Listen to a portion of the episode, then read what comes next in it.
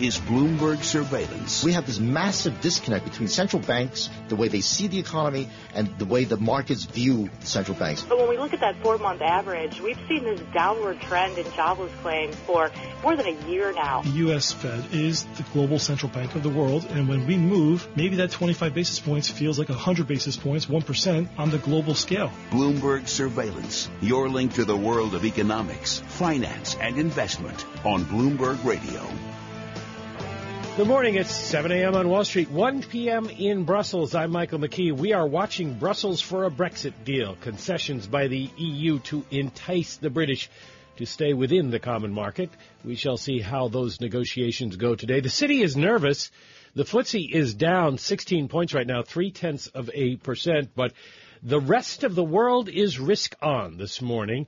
The technical analysts may tell us this is a bounce, but for the moment, we're seeing a decorrelation among many asset classes. In Europe right now, the Stoxx 600 up by three points, nine tenths of a percent. The DAX 145 points higher. That's 1.6 percent.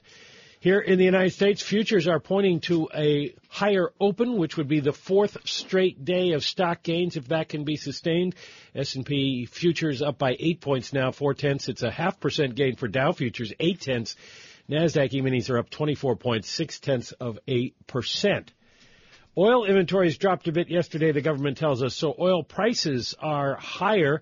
West Texas 3144 is up 2.5%. Brent crude 3525 up 2.2% this morning.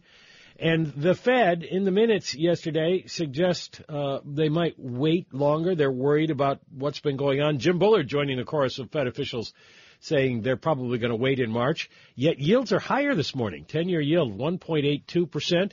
The uh, five-year 1.27 and 74 basis points for your two-year note. Walmart earnings just out. Fourth quarter earnings per share $1.49. Uh, forecast uh, consensus was $1.46. Uh, sales growth for the year, they say, will be about flat. They had seen it up 3 to 4%, which is a markdown for That's them. But something. of course, Walmart doesn't necessarily reflect what's going on in the economy these days. We'll talk about that at Yeah. 7:30 with Bloomberg Shannon uh, Pettypiece. Um, you know you're smart, Tom, when you have two titles. Sitting next to you now, Professor Dr. Michael Porter of Harvard, as he is referred to on the Bloomberg, and he's also noted as Chief Executive Officer of All World, so he has three titles, which means he's really smart. Uh, he is one of the best at the world in linking economic theory and the real world. Um, so let us ask you about what is going on in the real world and in theory these days. Uh, I want to start with something you and I were just talking about uh, in the break here. Uh, one big reason we see low growth and slow wage growth, a sustained drop in productivity. Uh, there's a big debate in economics today about why. Some say it's not coming back, at least not the levels that we have seen. Uh, you study, you spend a lot of time, and, and we should ask you about All World, but uh, you spend a lot of time studying uh, up and coming companies. Uh, do you think there's anybody out there that can bring us back to the productivity rates that we enjoyed, say, in the, in the 1990s into the early 2000s?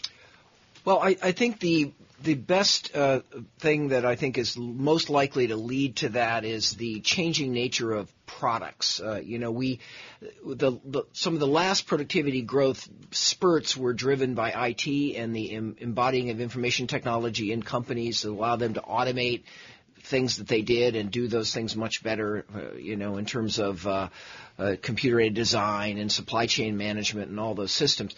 But the previous generations of IT were really about process. It was really about how the company ran its business internally. Now IT is starting to penetrate into companies, and some people call this the Internet of Things. We talk about uh, some, we call it something different. We call it smart connected products. So a car now is smart. It's full of software. It's full of sensors. It's generating information. It's connected to the internet. Every single machine in a factory now is smart. It's connected. And the, this changing nature of products is now giving us a real new uptick potentially in the productivity of just about everything.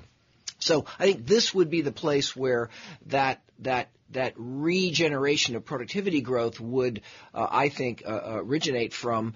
Uh, this is still early innings. This is still, uh, uh, you know, not nearly penetrated throughout the economy. So I, I, think we might see some very interesting innovation and productivity there. But you're absolutely right. The economic growth of the United States is down decade after decade over the last 30 or 40 years. Growth is just slowing. Productivity growth is slowing. We we need this next, hopefully, driver of, of change. Well, I want to continue this discussion because we get a ton of mail on this with Michael Porter of HBS. Uh, Bloomberg Surveillance this morning, folks. Brought you by Invesco. Don't settle for average in your portfolio.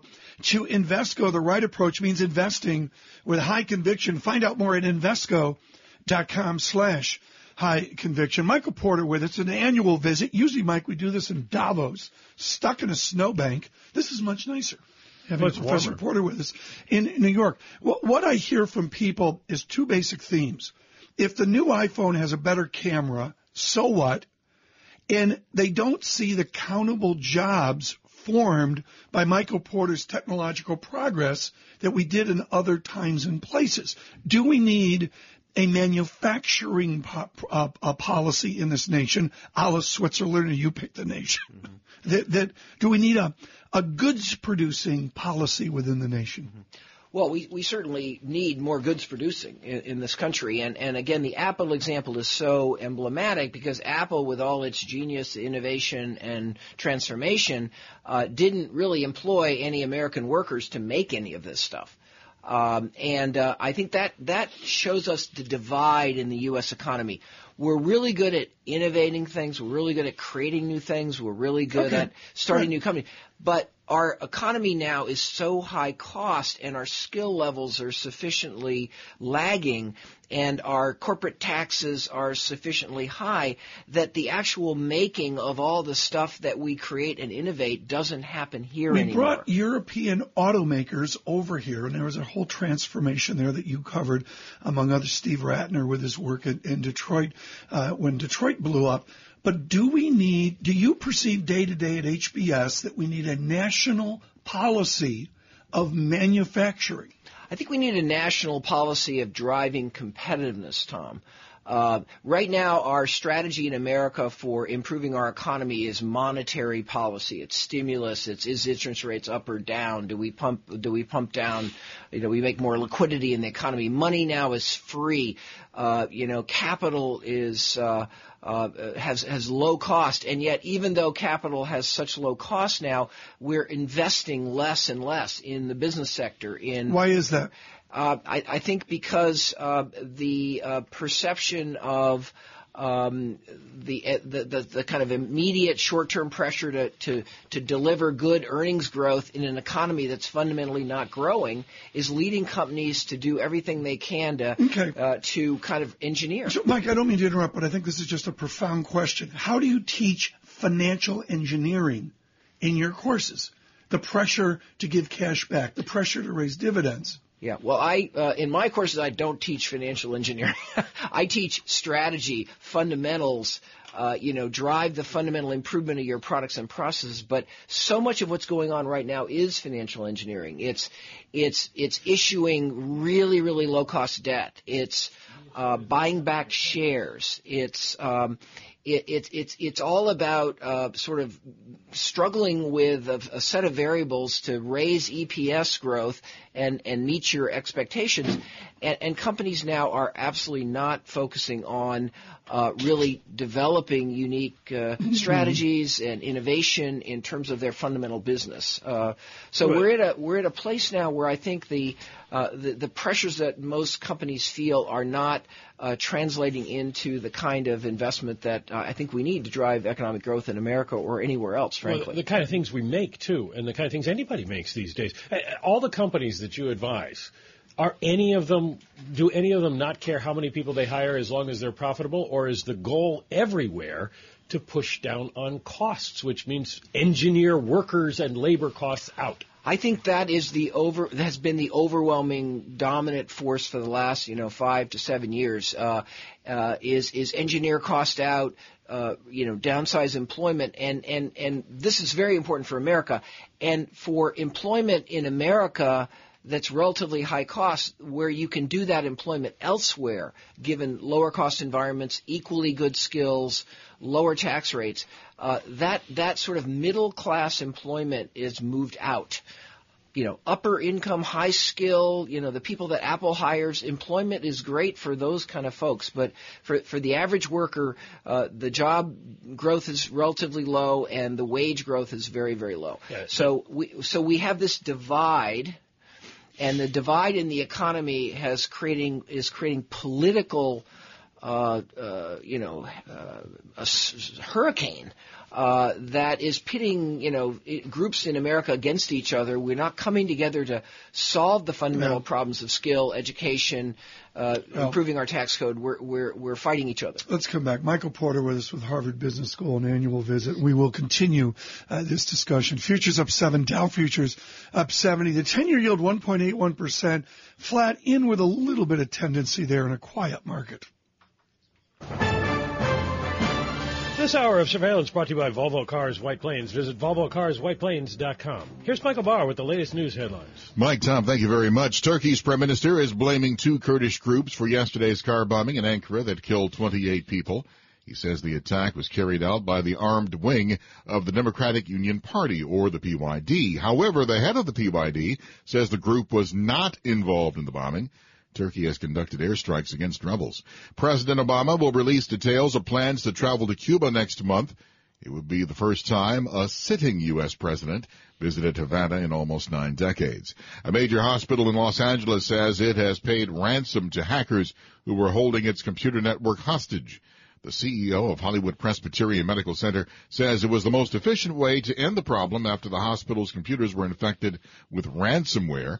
The hospital says it paid the hackers 40 bitcoins worth almost $17,000. Global news 24 hours a day powered by our 2,400 journalists. I'm Michael Barr. Mike, Tom? Uh, Michael, thanks so much. Uh, oil with a lift this morning. I, up 91 cents right now, 31.58 a barrel. Michael McKee and Tom Keene, Bloomberg Surveillance.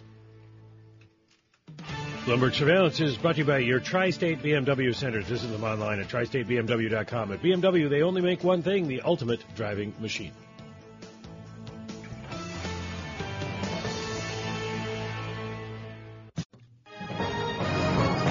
Global business news 24 hours a day at Bloomberg.com, the Radio Plus mobile app, and on your radio. This is a Bloomberg Business Flash. And I'm Karen Moskow. This update's brought to you by EisnerAmper. Does your accountant do more than crunch numbers? EisnerAmper understands the more than their the more their clients know, the better the outcome. That's why they've created a 2016 personal tax guide. Free download at eisneramper.com/strategies. Walmart is down 4.4% this morning, the world's largest retailer lowering its annual sales forecast after the strong dollar pulled down the value of overseas revenue. Futures are higher. S&P E-mini futures up 7 points, Dow E-mini futures up 70, Nasdaq E-mini futures up 24, the DAX in Germany's up 1.7%, 10-year treasury up 230 seconds, the yield 1.81%, NYMEX crude oil up 3% or 92 cents to $31.58 a barrel, COMEX gold on half percent or 5 $5.80 to 1205.70 an ounce, and the euro $1.1097. That's a Bloomberg Business Flash. Tom and Mike. Karen, uh, thanks so much. Michael McKee and Tom Keene with us. Michael Porter of Harvard uh, Business School. Great response to our comments. I love what Bernie says out on Twitter. Professor Porter and the divide is creating a welfare state. You just told us off uh, in the commercial. Um, the, the, iPhone is like the controller of life. I love that idea. It goes back to how we measure productivity. Uh, Dale Jorgenson, I'm sure you have lunch with him a couple times a year. What does what does Michael Porter, what does Professor Jorgenson, the owner of productivity, are we even approximating accountability of all this technology?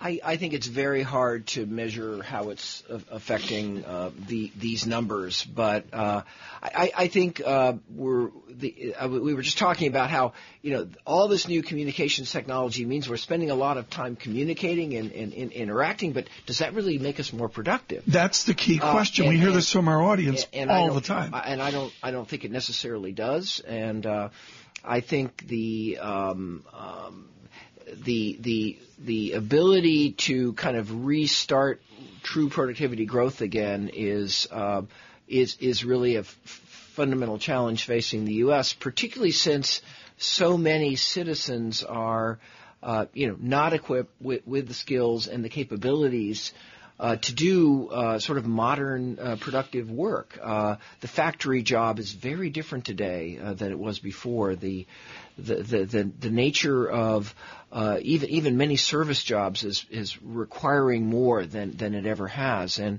I think you know how the the middle is going to access those opportunities mm-hmm. is the great challenge of our age. I think the people with skill and the people with education are doing just fine. All right, um, uh, Professor, Doctor, CEO. Let's add President of the United States to your title. Imagine you're you're you could hold your nose long enough to run with this uh, group of characters out there. What would you do to turn this around in a world where, as Larry Summers points out in his marvelous Foreign Affairs article, uh, Airbnb's impact on hotel construction, Uber's impact on car sales. I mean, in that kind of world, how do you incent companies to produce more?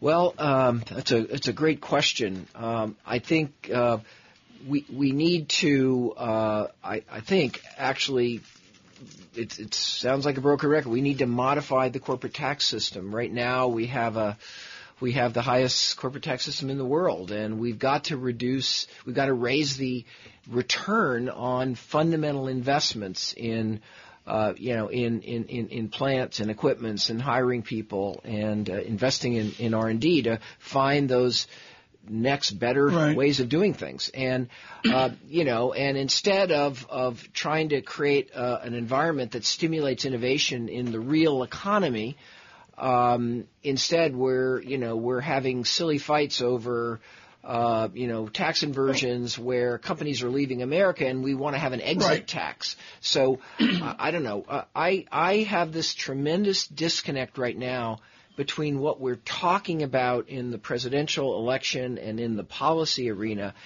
and the reality of okay. the real economy. Let's talk about somebody that you know arguably could be CEO of the year last year. There's many candidates for that, but Jeff Immelt mm-hmm. is transforming General Electric. I mean, it was a light bulb company, Schenectady. Mm-hmm. Jack Welch did his thing, and now Jeff Immelt's four or five years into a, a, new example of what corporations do. Comment on his business plan of industrializing innovation. I think uh, Jeff, who I wanted tell you is a Harvard Business School grad and my former student. I'm very proud of what Jeff has done. Jeff is remaking General Electric. General Electric was the quintessential conglomerate. Right. Uh, Jack Welch's GE, a fine company, was in in everything, and uh, it was. Uh, uh, and what Jeff has done is really trying to pare back that company to make it truly an industrial company that makes things. Um, uh, and and it, and it's well along the way. And Jeff has also driven the adoption of this.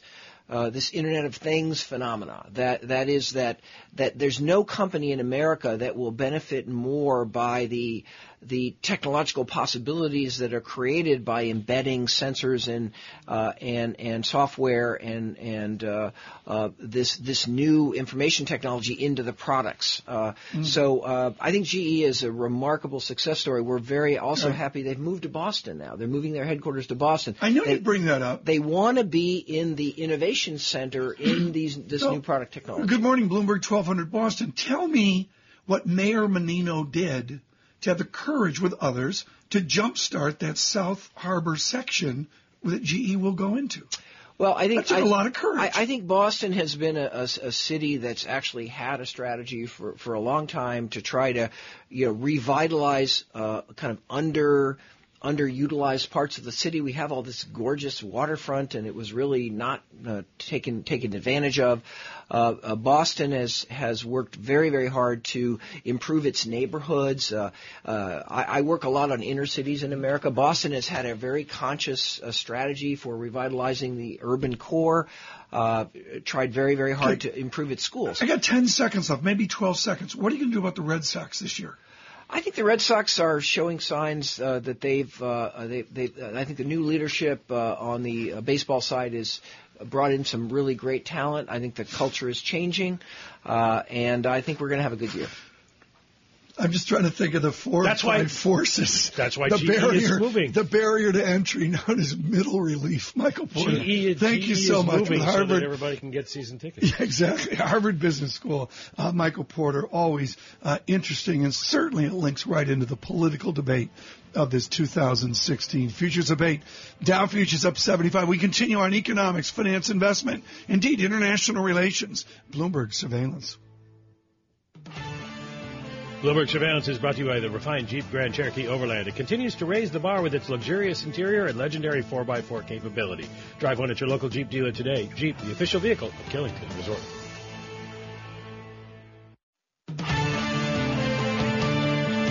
Broadcasting live to New York, Bloomberg 1130. To Washington, D.C., Bloomberg 99.1. To Boston, Bloomberg 1200. To San Francisco, Bloomberg 960. To the country, Sirius XM Channel 119. And around the globe, the Bloomberg Radio Plus app at Bloomberg.com. This is Bloomberg Surveillance. Good morning, 7:30 on Wall Street. I'm Michael McKee, along with Tom Keene. We're two hours away from the start of trading so far. Futures hanging in there. Looks like an up day, at least to open the markets. It'll be the fourth day in a row. We shall see. Walmart shares not going to open higher. Uh, Walmart cutting its annual sales forecast to relatively flat from a previous view of up 3% to 4%. Uh, earnings per share of $4 to $4.30. The estimate is 413, rather wide there. Uh, their first quarter comp sales disappointed, uh, and revenue was short. Walmart shares now down 4.4% on the day. Boeing, we can mention them, won't face labor strife later this year. Engineers and technical workers approving a six-year contract extension. Boeing shares flat in early trading. Now let's check in with Michael Barr and get the latest world and national headlines. Mike, thank you very much. Vice President Joe Biden says President Barack Obama is looking to nominate a Supreme Court candidate who's been supported by Republicans in the past. Republicans have threatened to block any action on the president's nominee to replace late Justice Antonin Scalia. Biden tells Minnesota Public Radio today that there are plenty of judges who seemingly fit the criteria. President Obama will announce his plans later today for his historic trip to Cuba next month. It would be the first time a sitting president has visited Havana since Calvin Coolidge in 1928. Not everyone is on board with the president's trip. Florida Congresswoman Eileen Ross Laytonet. How does that benefit the United States at all? Does it make us any safer to have a Cuban embassy in Washington? No, it makes us less safe. The U.S. and Cuba recently signed an agreement to allow commercial flights between the two countries. Toyota is recalling about 2.9 million sport utility vehicles because of seat belts that might fail in a crash. More than 1.1 million of those SUVs are in the U.S. The recall covers RAV4 SUVs from 2005 through the 2014 model years. Global news 24 hours a day, powered by our 2,400 journalists and more than 150 news bureaus from around the world. I'm Michael Barr. Mike? Thank you, Michael. Time now for the Ray Catena Auto Group Bloomberg NBC Sports Update with John Stashower. John? All right, Mike. Chicago Blackhawks will be at the White House today, honored for winning the Stanley Cup, third time in six years. They're atop the Western Conference again this season. Showed why at the Garden last night. They led the Rangers two 0 They fell behind three to two. A rookie led the Blackhawks back. Stalberg, first one in. Keith up the boards and out. Rangers were in the midst of a change. Here comes Panarin. He scores. A hat trick for Artemi Panarin. Blackhawks take a 5-3 lead. And that was the final NBC to call despite getting the captain Ryan McDonagh back from his head injury. The first regulation time home loss for the Rangers since December 20th. College basketball and the sports best rivalry. Duke only led in the second half twice, never by more than a point. But the Blue Devils won at North Carolina 74-73. St. John's 16 game losing streak finally over, 80 to 65 over DePaul. A win for Seton Hall that could help its NCAA hopes 72-64 over Georgetown. Fordham beat UMass, St. Peter's top Manhattan, and Stony Brook's 18 game winning streak, longest in the nation, came to an end at Albany, 82 to 70. With the Bloomberg NBC Sports Update, I'm John Stashower. Thank you, John. As we mentioned, uh, S&P shares up by six points now, three tenths of a percent as we get ready to see if we can do four days in a row. Uh, I don't know if it qualifies as a turnaround or not. Technical analysts tell you it's a bounce. We shall see. Ten-year note yield, though, higher than it was yesterday, 1.81%. This is Bloomberg Radio Worldwide. And welcome back to Bloomberg Surveillance. I'm Michael McKee along with Tom Keene. As we mentioned, a uh, a risk-on day for everyone except the British. The FTSE down by 21 points right now. They're kind of waiting to see what happens with this whole Brexit talk. The negotiations underway in Brussels. We'll see if Prime Minister Cameron comes up with a deal that he can sell to the British people. The rest of the world looking uh, reasonably happy. U.S. futures up across the board by uh, around three tenths of a percent. The Stoxx 600 in Europe is up by three points right now. That is eight tenths of a percent. Time now for the Bloomberg NJIT STEM report brought to you by New Jersey Institute of Technology, partnering with government and industry to apply the university's world-class research assets to innovate and spur economic growth. Learn more at njit.edu. Here is Bob. Michael, good morning. 734 on Wall Street. And here's what's making news in science, technology, engineering, and math.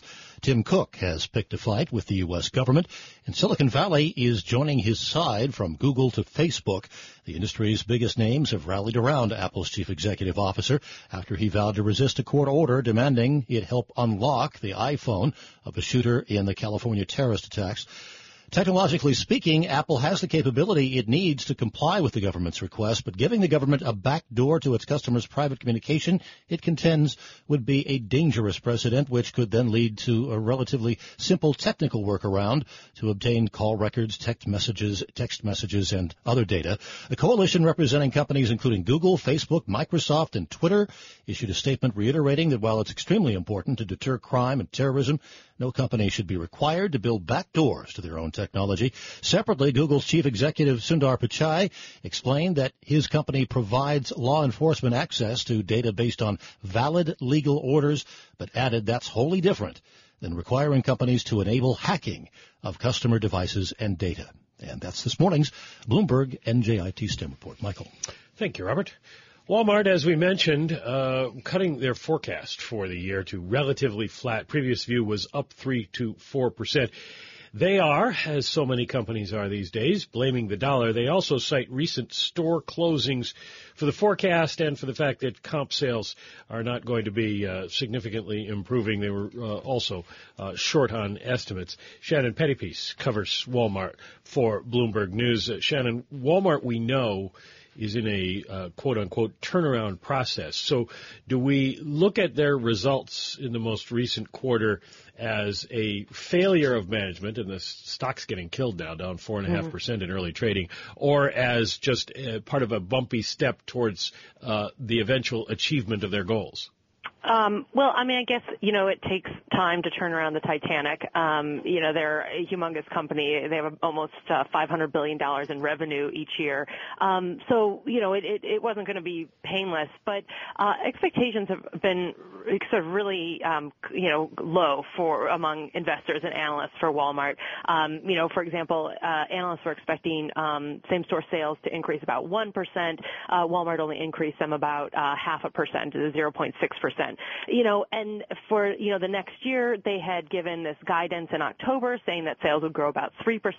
Uh, you know, investors weren't happy with that, but they had sort of grown to live with it. And then they said, uh, oh, well, wait, you know, that really didn't take into account how strong the dollar has been. You know, when you factor in currency, uh, it's going to be flat this year. And I think that's just sort of, um, you know, it's not pleasing to investors, or they're at least saying, well, why do I stick around with a company that's not going to have any growth next year? There's plenty of companies that are still growing, you know, despite everything that's going on in the global economy.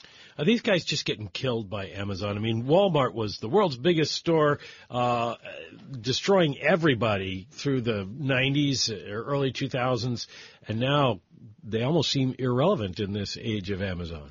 Well, and, and I think, yeah, Amazon's kind of the elephant in the room. And when you look at e-commerce sales, they were up 8% in the quarter. Um, and that might sound good, but in context, they've been slowing. They were, uh, uh, they were 10% last quarter. They were, um, you know, 15%, uh, a quarter before. A year ago, they were around, you know, 20%. So part of that's the law of large numbers, but not a lot of that. I mean, when you look at Amazon, I mean, they are double digit growth just you know, chugging away no matter how big they get, um, you know, their growth is going faster and faster. So, um, I think, yeah, the online side, despite all the investment the company's been putting into that, it's at least as far as the perception is what investors want, it's not growing as fast as, as they want it to. So, what does Amazon say to investors on their call today? How do they keep them on board?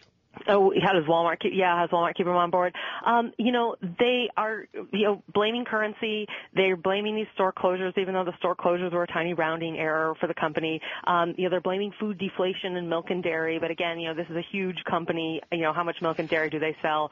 Um, and uh, you know, I think the the real message though is we've got a strategy in place. We're trying to fix up our U.S. stores. We're spending in our online operations. We're trying to get more competitive there.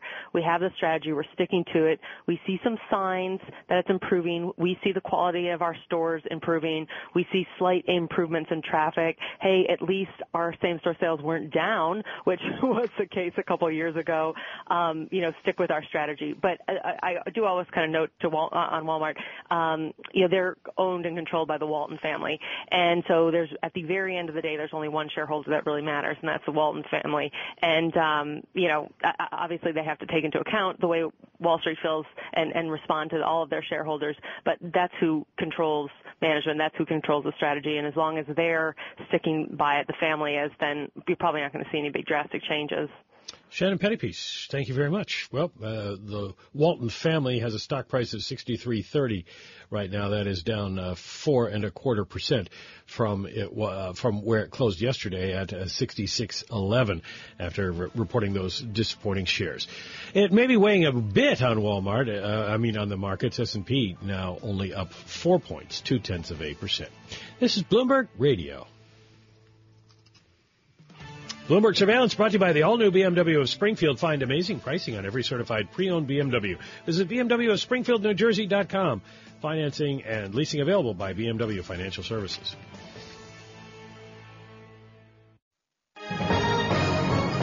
Global business news 24 hours a day at Bloomberg.com, the Radio Plus mobile app, and on your radio. This is a Bloomberg Business Flash. And I'm Karen Moskow. This update is brought to you by Sector SPDR ETFs. Why buy a single stock when you can invest in the entire sector? Visit sectorspdrs.com or call 1-866-SECTOR ETF. And this morning, Walmart stores down 4.4%, shares of them, the world's largest retailer lowering its annual sales forecast after the strong dollar pulled down the value of overseas revenue. Futures, meanwhile, are moving higher, and we check the markets every 15 minutes throughout the trading day on Bloomberg. S&P E-mini futures up 4 points, Dow E-mini futures up 44, and Nasdaq E-mini futures up 17. DAX in Germany's up 1.6%. 10-year Treasury up 132nd, the yield 1.81%, yield on the 2-year 0.73%. NYMEX crude oil up 2.4% or 73 cents to 31.39 a barrel. COMEX gold is down half percent or $6.30 to 12.05.10 an ounce. The euro, $1.1086, the yen 113.83.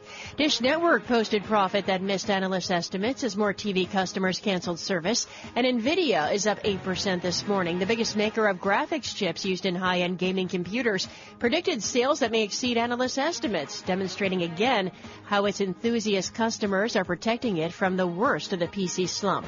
And that's a Bloomberg Business Flash. Tom and Mike. Karen, thank you very much. Well, it is a truism in investing that the smart guys buy companies before the rest of the world knows why you would want to do so. The smarter guys identify those companies for the smart guys.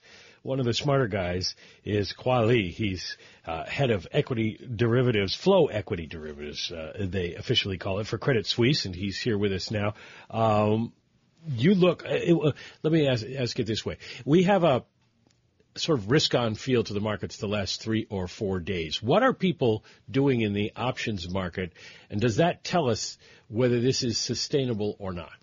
Sure, thanks. Um, one of the things that we're more concerned with is that, like you said, even though there is a more of a risk tone, risk on tone to the market, um, the bigger concern is is this just a short squeeze, or is this more of a function of you know, basically the world is okay again. Tommy, you're looking confused. No, I'm, I'm, I'm going back and forth with Rich. Okay, the Rich Truman is our uh, is our crack producer here, trying to float Tom's balloon here. Um, so it, it, risk on for the moment, but uh, are people willing to bet on that? And so that's the again, like you know, that's the million or billion dollar question, so to speak, is you know, is this over? Is this period of fear over? Um, and one of the things that stands out to us is, look, we're in a period now where we've just gone through earnings, and you don't have really that much volume going through at the moment. Um, that's something that should throw up some alarm bells, so to speak, right? And even though you don't have much volume, what you do have in the market right now are a lot of buybacks active again, buybacks start after the earnings period ends because companies right. start getting involved. We've heard it's incredibly slow. You do a lot of quant into derivatives. You do that out of your chemistry degree at Harvard. We talk about Ec 10 at Harvard. Um, did you take Ec 10 in economics? Everyone takes Ec 10. Everybody takes Ec 10. What they don't know is Chem 40, which is inorganic chemistry, which is a rite of passage. They're models within science, within chemistry. Are the models in your world, world right now upside down or askew? Do you have any confidence in derivative construction, given how slow it is and given the correlations that we see out there on the Bloomberg? You know, that's a great question. So the great thing about chemistry is that when you put X plus Y together, if it's supposed to blow up, it if blows it blows up, up it blows up. you know, Thank you. In, in the markets, you put X plus Y together, everyone's waiting for it to blow up, and it doesn't blow up. And the reason why is because it's not just X and Y that actually matter. Right. There's A, B, C, D, E, F, G out there that all influence it. And it's, you know, again, one of those things in science that you call a multidimensional problem, which is a complicated way of saying, you know what, no one knows the answer for sure. But what you can do is you can create a model that says, hey, you know what, most of the time when most. these things happen, this should happen. And like you said, when correlations start breaking down, people start asking what, why. What's the acceptable failure level, though, then for a quant strategy? When you say most of the time, uh, how most do you have to be in order to make it work? Again, that's a you know another great question. If this was baseball, we only do great questions. Time, yeah. you know, if this were baseball, a third of the time would be great, but it's not baseball. It's investing. And and the interesting thing about investing is that even something that say only works 51% of the time, right? Great traders can make money on that if their money management is such that the 51% of the time that they get it right, they make 10 to 1 right? And so that's a, that's why like there's this myth about quants in that hey these guys are right 90% of the time. They're not really it's about just getting something that's right most of the time or enough of the time so that when you put it all but in. But can you do that within an equity desk with the distortion off a of fixed income of negative interest rates? The zero bound reality of every central bank out there in the, the first and second order derivatives of commodities right now. Can you, can you in 2016 create a model? and that's the thing. You can't if you're looking backwards because you don't have history to basically give you, hey, here's what. You don't happened. even have a risk-free rate. Exactly, exactly. I mean, so what do you do on the desk at Credit Suisse? What do you do if you don't have a risk-free rate and you can't look backwards? What you do is you just sort of make a best guess. But what you can do yeah. is you can basically take, say, hey, you know what? Um, and you know, the analogy I'll give is, you know, sometimes when you're playing golf, right, and you hit a driver, um, you know right away whether or not it's going to slice, mm-hmm. right? Um, but you know, predicting like how far you go or whatever. Like again, this thing can go 250 yards, 300 yards. It doesn't matter. What you really are trying to get at is when you hit it, is this thing going to slice? And sometimes, again, predicting what happens way out in the future is tough. But what you try to do, and especially an advantage that we have on a trading desk, is I don't have to get what's right three months out. But what I'm trying to do is get what's right one day to one week. To Mike's question, though, if we hear from interview after interview that things are quiet, is what we hear in a lack of volume, can you construct forward-thinking models? And that's, that's, a really tough question. It is a tough question, and unfortunately for a lot of people, right? And it's not just something that comes on the investing side. It comes even at the level of a bank CEO, right? You're trying to create a strategy that's supposed to give you a profitable bank, or a strategy mm. that's supposed to give you a profitable trading investment, right? Um, but you're really just going on best guesses. You're going on maybe some past case studies, maybe some, mm-hmm. um, you know, real like numbers that again, like you said, there's no right. real history to it. We're all just we're all just working from our. I sat in the St. Regis Hotel in Beijing, and I read my first article on CDO squares. And I had the basic response of everybody, including the big short. What's that? And it was my basic idea. What's the new CDO squared away from flow equity at Credit Suisse? What's the derivative item or guess or manipulation that you see now that causes you professional concern? Well, the things that will cause me the most professional concern are where do people have their wealth? Because wealth destruction is ultimately what we're looking for, right? It's the great Michael Lewis quote, you know, to err is equities, but to really screw things up takes fixed income. And what you really need to do is find out, all right, what is that you know area where people have concentrated wealth? And what, what you would say about foreign exchange, you can't put it on air. Right? you can't say that on radio. Continue. Exactly. So again, where is a lot of wealth in the world held, and a lot of it is held in you know basically government bonds, right? Um, and as you move towards a negative interest rate world, what are you going to do when the person who has their bank account in you know some country all of a sudden is losing money because they have negative rates? Like you said at the beginning, this is something that we haven't modeled before. And while you can look in the equity markets and equity strategies, use your quant models to say, hey, you know what, this stock should go up and this stock should go down. Right. The question that you're asking me about what causes me concern is that it's not the day-to-day movements of the equity market that's going to, you know, cause me concern. It is when you get actual wealth destruction, when someone who has a Mm-hmm. million, you know, francs all of a sudden wakes up and has 900,000 francs, right? Then they start making Right. decisions. Mike, I would point out that the 20 year Swiss franc is breaking down not through record low, but at 0.10%. I've never said this on air. The 20 year, the two decade yield is a tenth of a percent. Well, you don't want to be uh, investing in Swiss bonds at the moment unless unless you have to. Uh, I guess, or if you think they're going to continue to decline. Now, that's part of the prediction effort for somebody who's going to be investing in these things. Uh, what is, uh, what's the impact of this idea that uh, the neutral real rate is much lower than we've ever seen it before, uh, and and may stay there? You know, this is something that is, you know, an, a phenomenon that's going to propagate itself, and we're just going to have to see. Um, again, if the neutral rate has to be lower, that means that risk assets need to be higher because, you know, like I said before, people don't want to earn zero; they want to earn something. Um, but there's a big pull between, you know, again, the greed and fear um, aspects of it, in that people want to return, but when they're nervous, when they're in a risk reduction mode, they won't go get that return. And so, again, you take everything down to zero. We don't know yet if actually that money is going to go into buying stocks or buying bonds. Oh. We'll find out, though. Thank you for stopping by. In a Gaussian word, Khoa Le is with Credit Suisse and Equity Flow uh, derivatives. We have much to talk to. We'll, we'll have him back on to continue this. Uh, was that was that okay, Mike? I don't think I don't think we, we avoided a fair amount of jargon, right? Well, you kept me from getting lost, which is good. Yeah, next week, kurtosis. Well, look at that. Futures up six, Dow futures up uh, 54. I'm watching oil. Mike, help me watch oil because I got to relaunch my Launchpad screen uh, right now. It's got a glitch in Thirty-one it. fifty-three for West Texas, up two point eight percent. Brent crude thirty-five twenty-two. It's up uh, two point one There we percent go. on the day, and uh, we get, of course, the Yeah. holiday delayed inventory numbers out at ten thirty this morning. Yeah, we like those holiday delayed inventory numbers. Actually, inventory is quite important. We'll give you, I hope, good perspective on that as well. The yen 113.83. Stronger Japanese yen. Stay with us. Uh, bonus another hour of Bloomberg surveillance.